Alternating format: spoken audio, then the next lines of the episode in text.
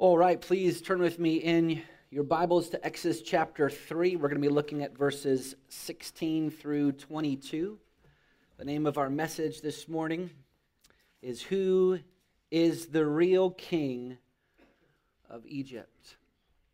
And as you're turning to Exodus chapter 3, please remember that all scripture is breathed out by God. So this very word that we're about to hear is spoken from the same God who created the world by a word. Exodus chapter 3, starting in verse 16. Go and gather the elders of Israel together and say to them, The Lord, the God of your fathers, the God of Abraham, of Isaac, and of Jacob, has appeared to me, saying, I have observed you and what has been done to you in Egypt. And I promise that I will bring you up out of the affliction of Egypt to the land of the Canaanites, the Hittites, the Amorites, the Perizzites, the Hivites, and the Jebusites, a land flowing with milk and honey. And they will listen to your voice. And you and the elders of Israel shall go to the king of Egypt and say to him, The Lord the God of the Hebrews, has met with us. And now, please, let us go a three days' journey into the wilderness that we may sacrifice to the Lord our God. But I know that the king of Egypt will not let you go unless compelled by a mighty hand. So I will stretch out my hand and strike Egypt with all the wonders that I will do in it after that, he will let you go. And I will give this people favor in the sight of the Egyptians. And when you go, you shall not go empty. But each woman shall ask of her neighbor, and any woman who lives in her house, for silver and gold jewelry and for clothing. You shall put them on your sons and on your daughters. So you shall plunder the Egyptians. May God bless the preaching of his word. Let's pray. Father, we ask you by the power of your Holy Spirit living within us that you would enable us this morning to feast from the abundance of your house and to drink from the rivers of your delight. For it is in Christ's name that we pray. Amen. All right, you may be seated.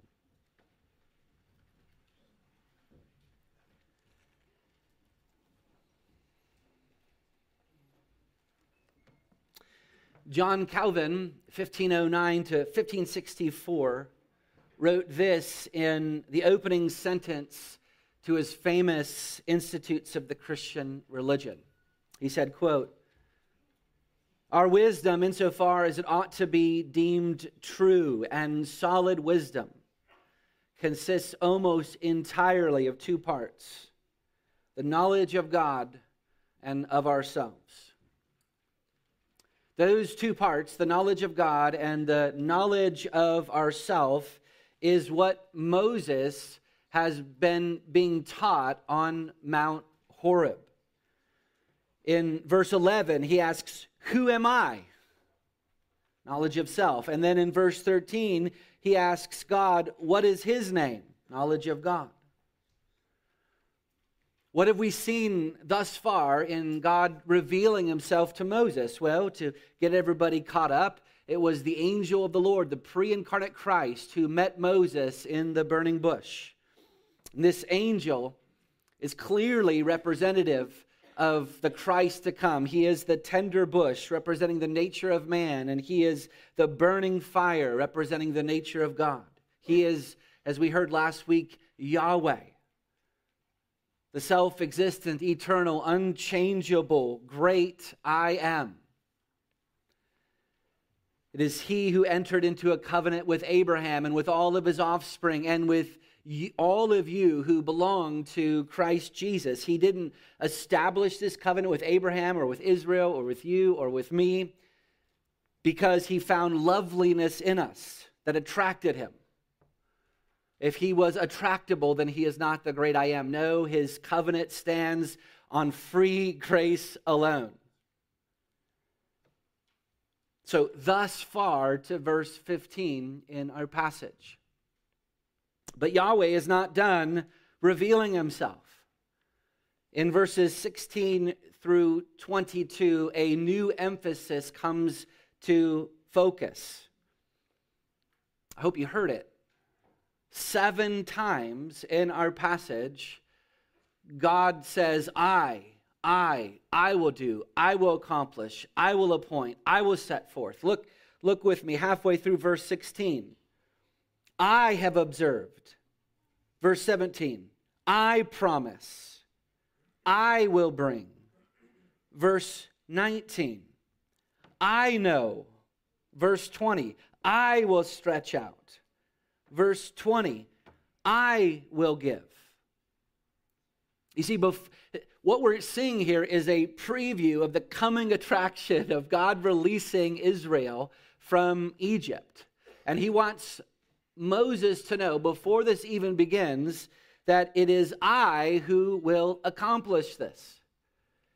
As Nebuchadnezzar later confessed that God does according to his will amongst the hosts of heaven and among the inhabitants of the earth, and none can stay his hand or say to him, What have you done? That's the God who is speaking right now. God wants Moses to know who the real king of Egypt is. It's not Pharaoh, it's Yahweh. And, dear congregation, this is your God today.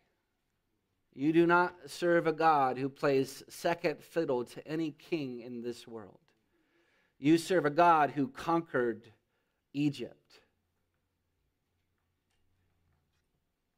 Let's look at our outline together. Four parts. First, we're going to see king over all redemption in verses 16 and 17. Second, king over all rule in verse 18. Third, king over all resolve in verses 19 through 21. And then king over all restitution in verses 21 through 22. So let's look first of all at king over all redemption. Please look with me at verse 16. Yahweh from the burning bush now tells Moses specifically what he must do upon returning to Egypt, and more importantly, what God is going to do. So, verse 16, he tells him, Go and gather the elders of Israel together and say to them, Yahweh, the God of your fathers, the God of Abraham, of Isaac, and of Jacob, has appeared to me, saying, I have observed you and what has been done to you in Egypt. Now, first of all, just consider the Lord's authority here. He says, Go, gather, speak. Go and gather the leadership, the elders of Israel, and say these things to them. He tells Moses precisely what his mission statement is. I hope you don't have one of these stickers on your car because I don't really want to hear any complaints this week. But if you have one of those stickers on your car that says, God is my co pilot, rip it off. God is not your co pilot, He is the master, He is the king. He plays second fiddle to no one. God is Moses' his master here, and Moses was his subject. And this is precisely how the New Testament authors speak about their relationship to God as well. Listen to Romans chapter 1 verse 1. It opens with these words. Paul, a slave of Christ Jesus, called as an apostle, having been set apart for the gospel of God, a slave. The greatest men that this world has ever seen, Moses and Paul, were slaves of God. Can you say that you are a slave of God? That He is your master? Now, of course, that's not the only way that we are to relate to God, but it is the foundation um, before we confess anything else, we confess that He is King, that He is Master. And this is what makes His care for us so much more infinitely sweet. Why would this great King of the universe condescend to love people like us? That's why the psalmist says, What is man that you are mindful of? If you created the heavens and the earth, what am I? I am a worm of the dust. Puritan Stephen Charnock says, The condescension of royalty magnifies the gift.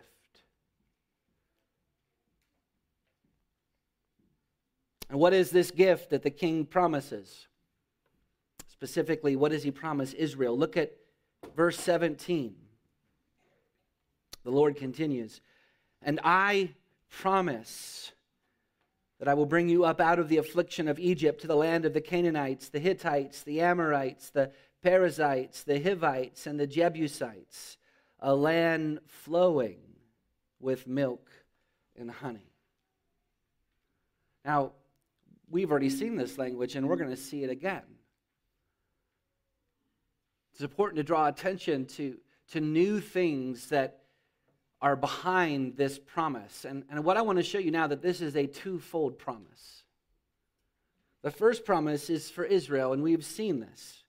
God told Abraham 430 years earlier that he was going to bring Israel out of slavery to Egypt and bring them into the promised land. That's in Genesis 15 14. And this promised land was going to be so prosperous that he describes it as flowing with rivers of milk and honey.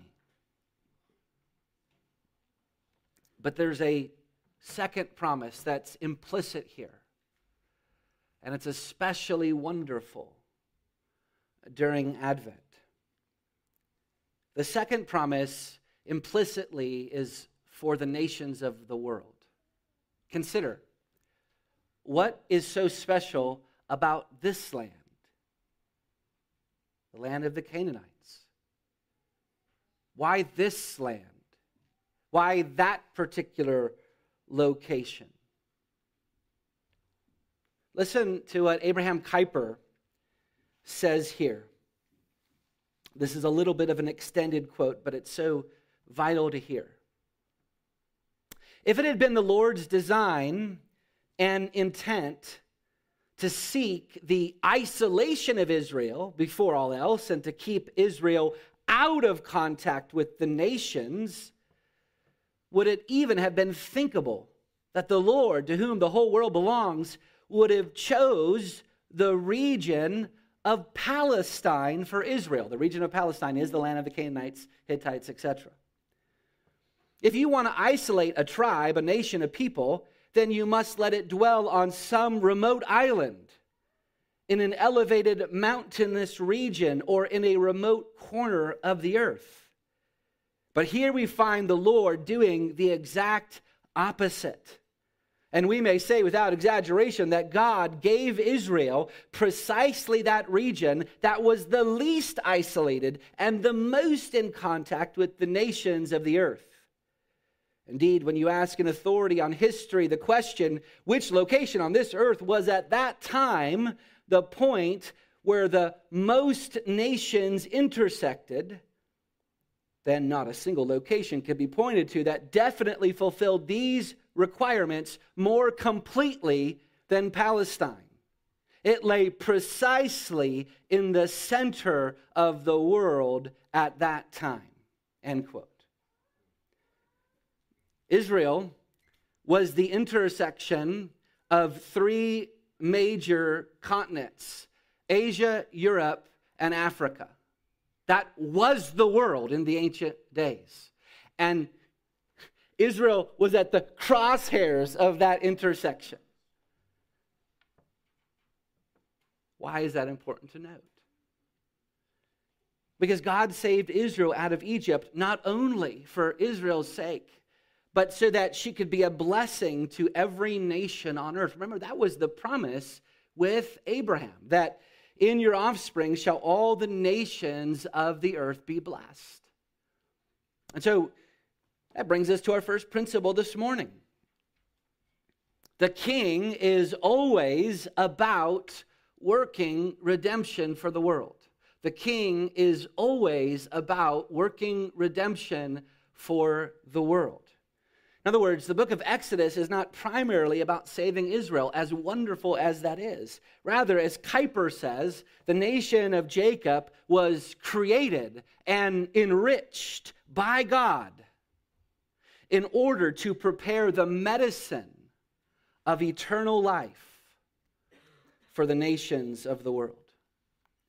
So, by giving Israel the promised land, God was placing Israel at the very center of the earth where the Messiah would be born. God gave Israel the center of the ancient world in order to minister salvation to the nations.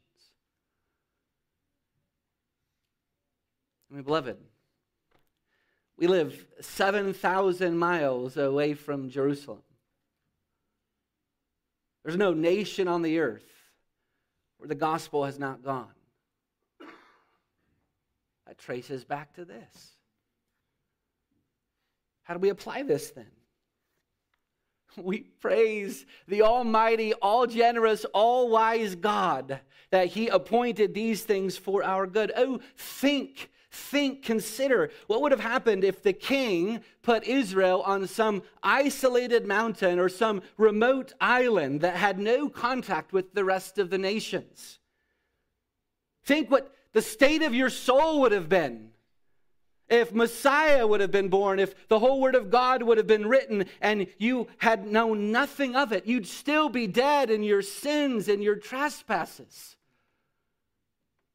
But praise God the king has always had the world in mind with redemption.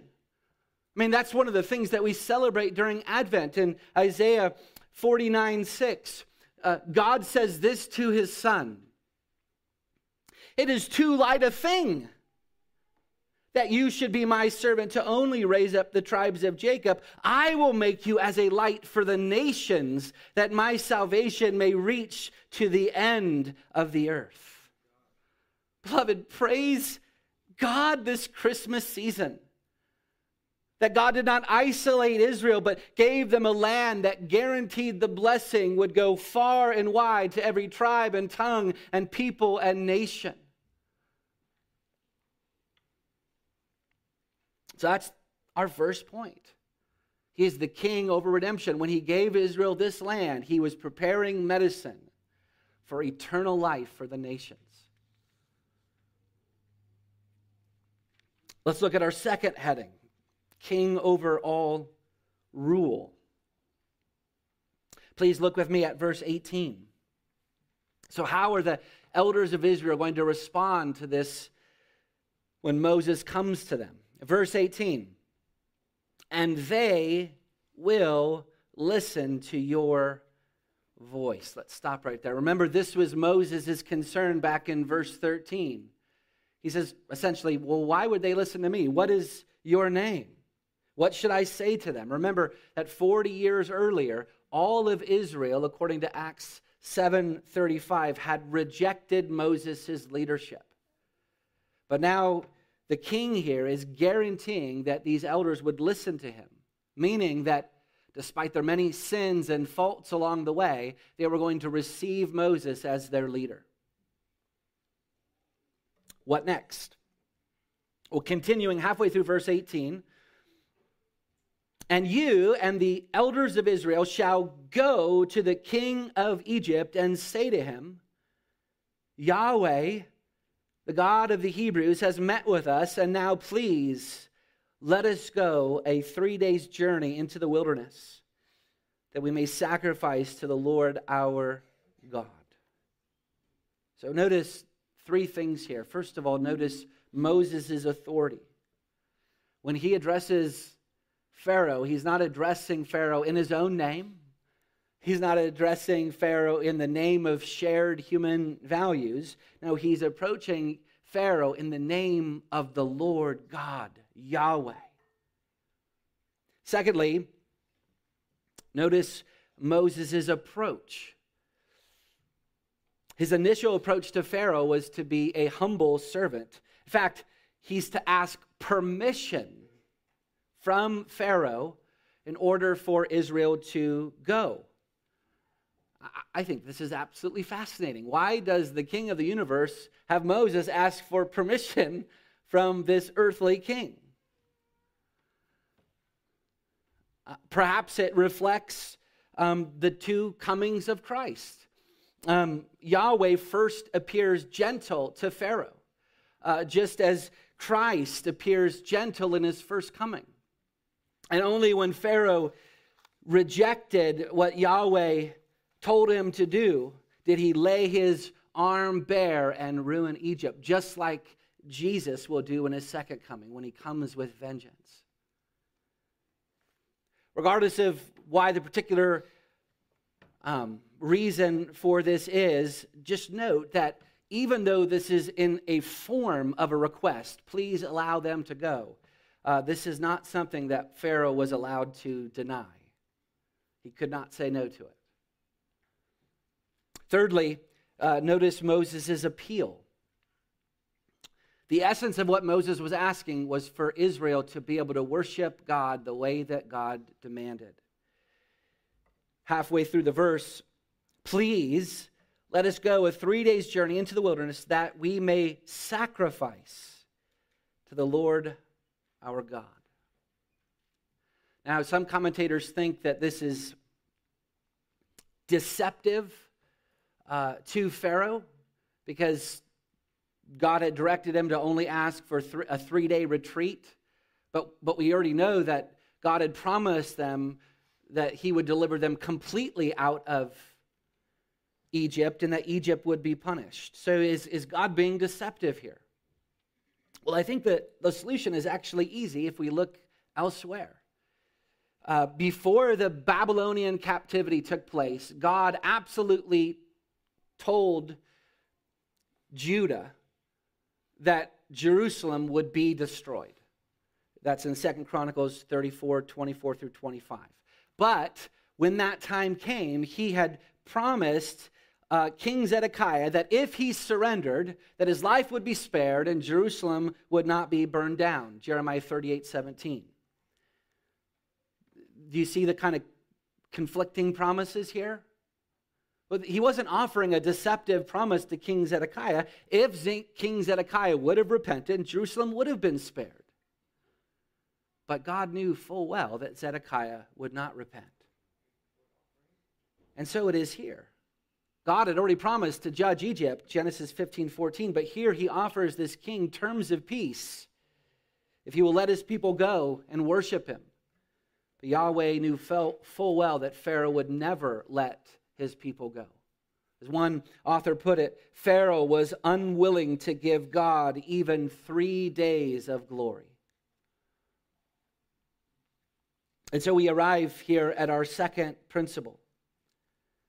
Every human authority must obey the King of Kings. Every human authority must obey the King of Kings. One of the most unhelpful theologies of our day right now is called two kingdom theology or radical two kingdom theology. And it teaches that the civil sphere is not to be ruled by special revelation. Uh, Thus says the Lord. It teaches rather that the civil sphere is simply to be ruled by natural law. So, natural law are those self evident moral axioms that all human beings have access to through general revelation. Now, I'm a huge fan of general revelation. I think we should use it regularly. But here's the problem Yahweh does not restrict himself in the Bible to general revelation. He says to Pharaoh here, Thus says the Lord. The whole book of Exodus is God requiring Pharaoh to obey him. And this pattern is repeated all over Scripture. The Lord required King Abimelech to obey him, Genesis 23. He demanded King Nebuchadnezzar's obedience, Daniel 4 31 and 32. He required King Belshazzar's obedience, Daniel 5:22, The king of Nineveh's obedience, Jonah 3 6. King Herod's obedience, Acts 12:23. Every human authority, regardless of what nation they belong to, owe obedience to the Lord. And this has been the view of the Reformed tradition until five minutes ago in church history. Listen, John Calvin, 1509, 1564, wrote this in his letter to the King of France. The characteristic of a true sovereign is to acknowledge that he is a minister of God. He who does not make his reign subservient to the divine glory acts not the part of a king, but a robber. Puritan Stephen Charnock, 1628 1680, asked, Did God ever appoint any earthly authority against his glory and give them leave to outlaw his laws to introduce their own? No. He calls upon the kings of the earth to observe his orders and to pay him homage as their governor. Dutch theologian Petrus van Mastricht, 1630 to 1706, said this quote, Magistrates should have God's law before their eyes, prescribe it for their subordinates, protect it against enemies, as nursing fathers of the church and as guardians of both tables of the law. End quote former president of Princeton in the good old days when it was actually Christian, A.A. Hodge, 1823 to 1886, asked this rhetorically Who is responsible for the new doctrine that the state is not a creature of God and owes him no allegiance? End quote.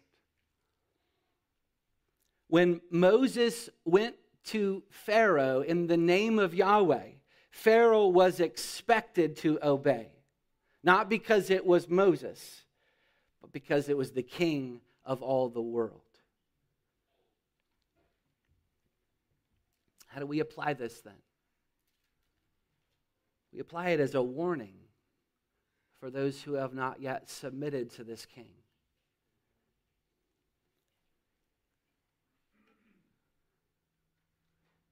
Who is your king? We need to warn ourselves by what happened to Pharaoh. He lost everything. He lost the wealth of Egypt. He lost his firstborn son. He lost his own life because he did not obey the true king. Nebuchadnezzar, Nebuchadnezzar lost his mind. Herod was eaten by worms. The King of Kings will not be mocked. In this life, this king comes to you gently. He is meek and lowly of heart. He came to you in a manger in Bethlehem. He came to you as the shepherd king, inviting you, calling you, promising you eternal life if you call upon his name. But if you spurn him in this life, the king will meet you at the judgment seat, and he will inflict vengeance upon you. And you'll suffer the fire of eternal destruction. So, if you have not yet submitted to the king this morning, listen to what the scripture says Seek the Lord while he may be found, call upon him while he is near. Let the wicked forsake his way, let the unrighteous man his thoughts. Let him return to the Lord, who will abundantly pardon. So that's our second point that there is no one, not king or commoner, that is not under the dominion of the King of heaven. Let's look thirdly at king over all resolve. And by resolve here, I just simply mean that the king has authority over our very hearts, our choices, our determination. Um, we already saw that God directed the hearts of the elders of Israel to accept Moses' leadership in verse 18, but this king has authority over every heart in this book. Look how Pharaoh is going to respond to Moses' request to let Israel go. Verse 19. But I know that the king of Egypt will not let you go unless compelled by a mighty hand. How are we supposed to understand this knowing of God, this knowing of future events? Is this simply his understanding, like a, a bare naked foreknowledge of what's going to happen in the future? I, I might say that I know 12 hours from now that it will be dark. And I would be correct if I said that.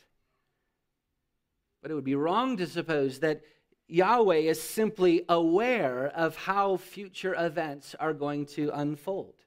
In other words, when he says, I know that, Mo- that Pharaoh will not let him go, he's not simply predicting what Pharaoh was going to do. Look ahead with me at chapter 4, verse 21.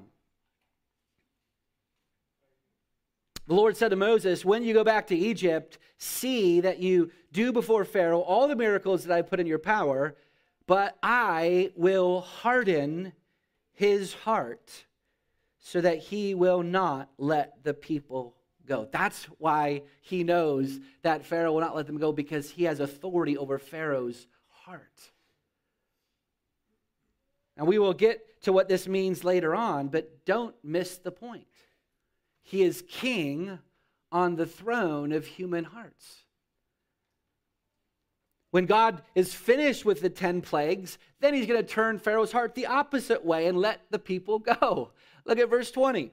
So I will stretch out my hand and strike Egypt with all the wonders that I will do to it, and after that, he will let you go.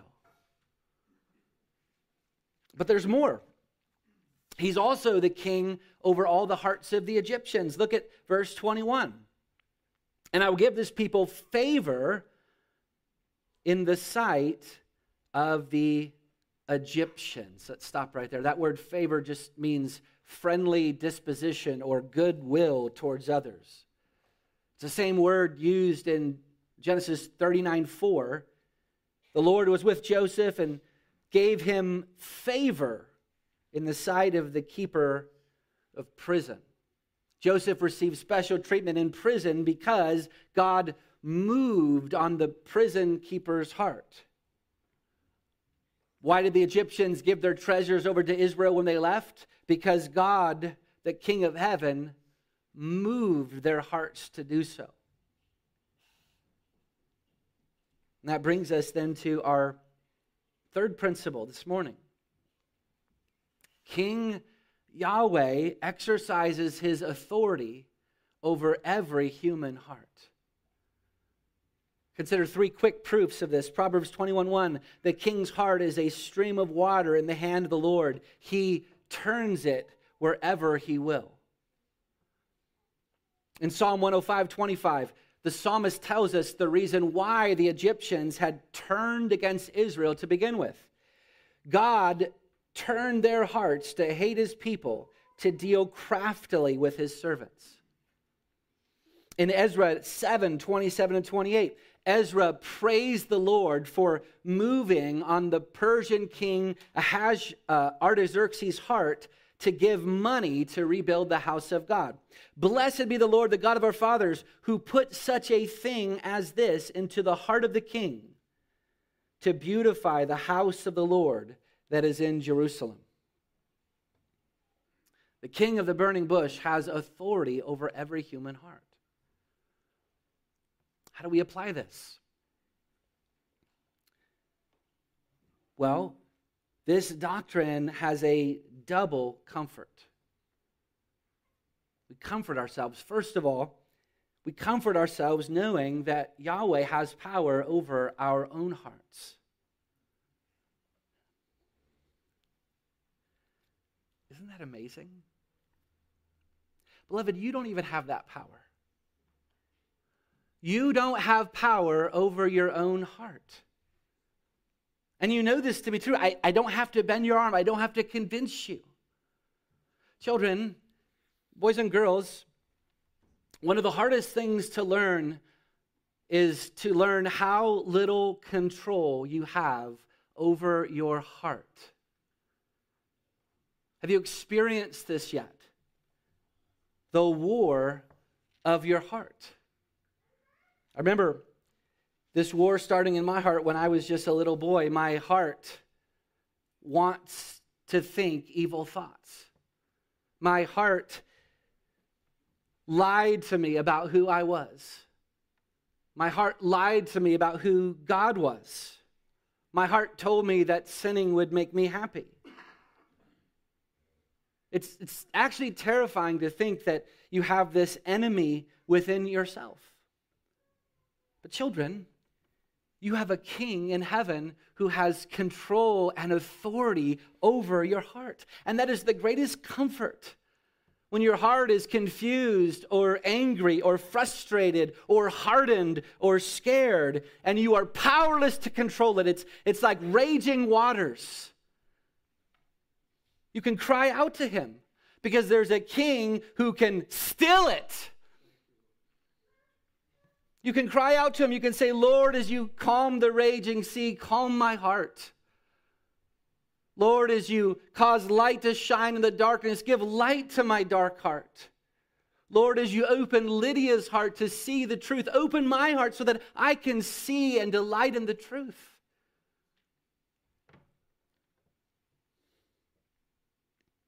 So that's our first comfort that though we don't have power over our hearts, the King of heaven does. But there's a second comfort. This same king has authority over the hearts of your enemies. Grab a hold of that truth. Why did Joseph find peace in Potiphar's house for a season and in the prison? Because God exercises his authority over Potiphar's heart and the prison keeper's heart. Genesis 39, 4 and 21. At the Babylonian captivity, why was Jeremiah the prophet rescued while King Zedekiah had his eyes gouged out and his sons killed before him?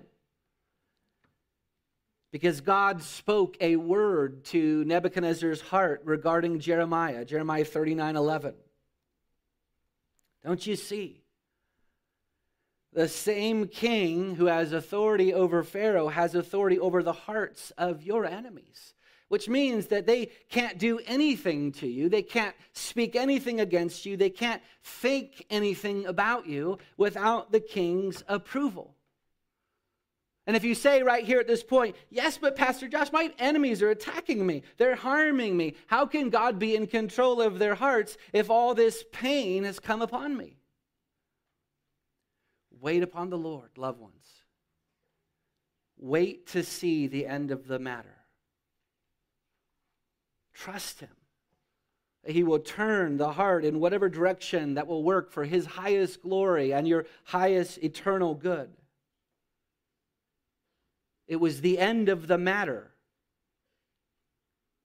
it was at the end of the matter when Esther could see that Haman's plans to destroy the Jews was his own undoing. God put it into the heart of Ahasuerus to hang him by his own gallows.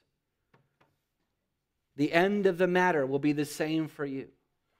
All things will work out for the good of those who love God, for those who are called according to his purpose. So that's the third point that the King of heaven has authority over every human heart. Let's look finally at king over all restitution.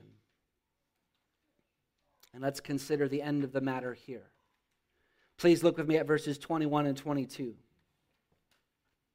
And I will give this people favor in the sight of the Egyptians, and when you go, you shall not go empty. But each woman shall ask of her neighbor, and any woman who lives in her house for silver and gold jewelry and for clothing. You shall put them on your sons and on your daughters. So shall you plunder the Egyptians. So let's note two things here. Why is it only women? Each woman shall ask of her neighbor. It's the women who receive the goods here. In the end, Egypt is going to be in such fear of Israel that the weakest sex in Israel, the women, would be able to plunder this mighty nation. Second, this plunder is exceedingly great. God had promised in Genesis 15 14 that when Israel would leave Egypt, they would leave with, quote, great possessions. And that's what verse 22 is alluding to. You shall put them, that is, these treasures, on your sons and on your daughters. Uh, meaning that there's going to be so much plunder that even the children will have to help carry it out of Egypt. Good thing the carpenters have seven children. That worked pretty good for them. This is a reason to be fruitful and multiply, have lots of kids, lots of plundering to take place. So, what's going on here? Well, remember that the Israelites were in Egypt for at least two centuries, at least. During that time, Egypt had stole their freedom. They stole generations of labor. And they stole the lives of many of their male children. And God is just. And he required restitution for these actions. Children, restitution means to restore what has been taken, it means to make up for additional losses that have occurred from theft. So in Genesis 22 1, it says that if a man steals an ox or a sheep and kills it or sells it, he shall repay five oxen for an ox and four sheep for a sheep. Five to one. Thief has to pay back four to five times the amount. Why? Well, because the owner lost additional time and resources in trying to discover what happened to that ox.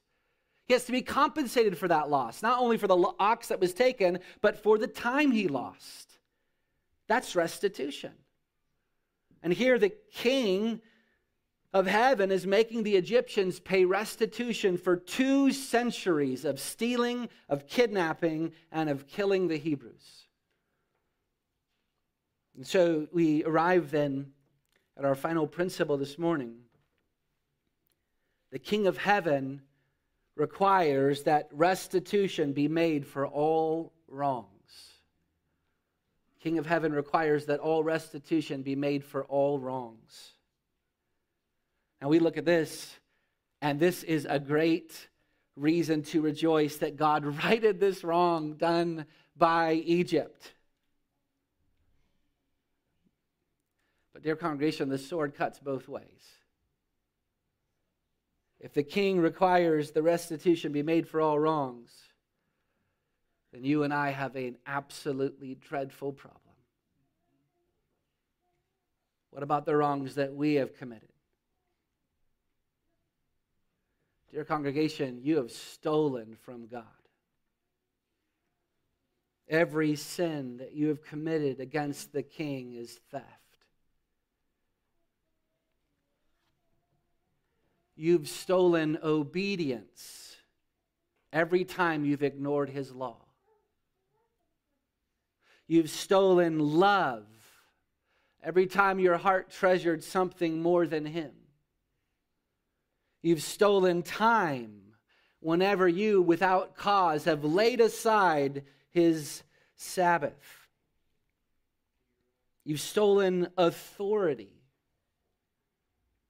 whenever you have decided to live life your own way. You've stolen glory whenever you boasted in yourself. You've stolen mercy whenever you have hardened your heart in showing pity to others. Dear friends, if this king requires restitution, then we are undone. This teaches us that no one can escape from divine justice. The wages of sin is death. The sin, the soul that sins shall die. How can we possibly make restitution and still live? Don't you see? That is the good news of Christmas. That this King of heaven, this King of the burning bush, came down into a cradle and he came for one reason to make restitution for the sins of his people. Jesus came to satisfy the law of divine justice for you. think of that. Egypt was, was forced to pay uh, restitution at the highest earthly cost. They, they lost their own firstborn sons, and the whole land was in ruin. But the house of heaven paid a much dearer cost than that. The Father, in making restitution for your sins, gave up his Son the Christ, the, the Prince of Heaven, the one that is adored by all the angels both day and night. Egypt was forced to part with all of her earthly treasure when Israel was set free. But God, in giving us his Son, has given us the greatest treasure in the universe. Beloved, in Christ, you have plundered the cosmos. Romans 8:32 He who did not spare his own son but freely gave him up for us all how will he not also with him graciously give us all things You have so much treasure in Christ that you couldn't carry it out of this world if you had a thousand children. You have the forgiveness of sins. You have the righteousness of Christ. You have the Holy Spirit, the, tri- the third person of the Trinity dwelling within you. You have peace with God. You have a inheritance in heaven that is waiting for you, that is imperishable, that is undefiled, that is unfading. You have a life that will never come to an end, everlasting life billions of ages from now, you'll stop and think, I haven't even begun. You have God as your God. God is your God, and you are his son, you are his daughter. You have something waiting for you that eye has not seen and ear has not heard, and neither has it ever entered into your heart. Dear friends, when the Father gave you King Jesus, you plundered heaven.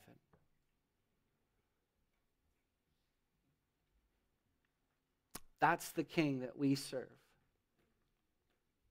The King who has shaped all of human history for his redemptive purposes. The King who rules over every earthly rule the king who is over every resolve, over every human heart, including your own. And this king here who is over restitution. He made sure that our debt was paid in full. It is finished. Let's pray.